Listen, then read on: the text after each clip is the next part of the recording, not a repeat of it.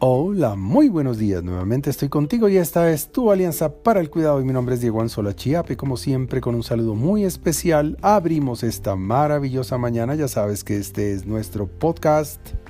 Muy buenos días, cuidadores. Tercera temporada para la primera comunidad de cuidadores de habla hispana. Reconocer. Un maravilloso verbo transitivo que nos permite viajar por fuera de cada quien para poder reconocer a cada cual. Cuidado.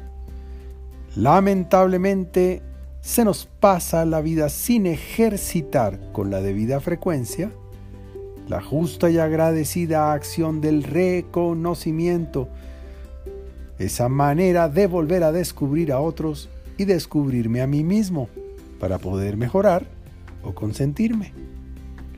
Un cuidador se reconoce a sí mismo, no con la frecuencia que lo necesita.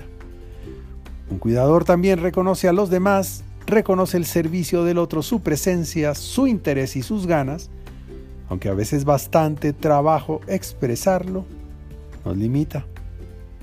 Y también yo reconozco, reconozco que me he equivocado.